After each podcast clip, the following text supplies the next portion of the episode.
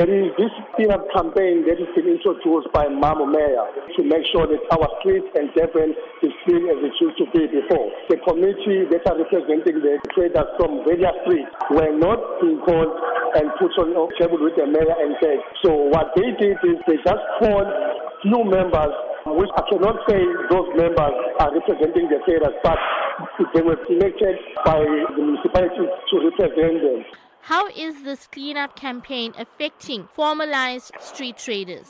Street traders were given instructions from which they are doing their businesses. Now, the structures are very small and tiny, and it's just a table, maybe with a cover on top, or some of the structures, is, there's not even table, it's just a, one meter square on the floor.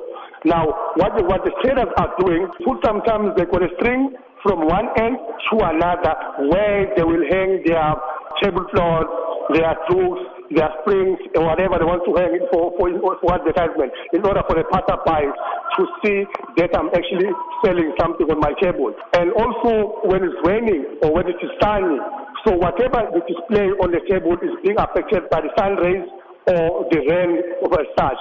Um, apparently, the municipality said that they mustn't do that. It is against the bylaws. It is obstruct a passerby or somebody who's driving on the road. Has these issues been addressed with the municipality?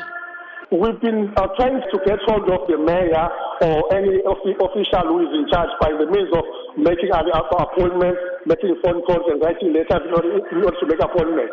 But We've been always to, to promise that if the mayor gets a chance, the mayor is busy, when, when she gets a chance, she will call us, then we'll sit on the table and try to resolve these, these, issues. We actually want our town to be clean and beautiful, but now we want to be also involved in, in the formation instead of imposing laws that will affect our businesses and, and our well-being. We are all trying to make a living. We're all trying to feed and support our families. We've got our permits. We're paying up our, our permits in, in, time. We have no no, problem, we have not provoked anybody. But all they do now is, is making sure that they're imposing rules and laws that are going to suppress us.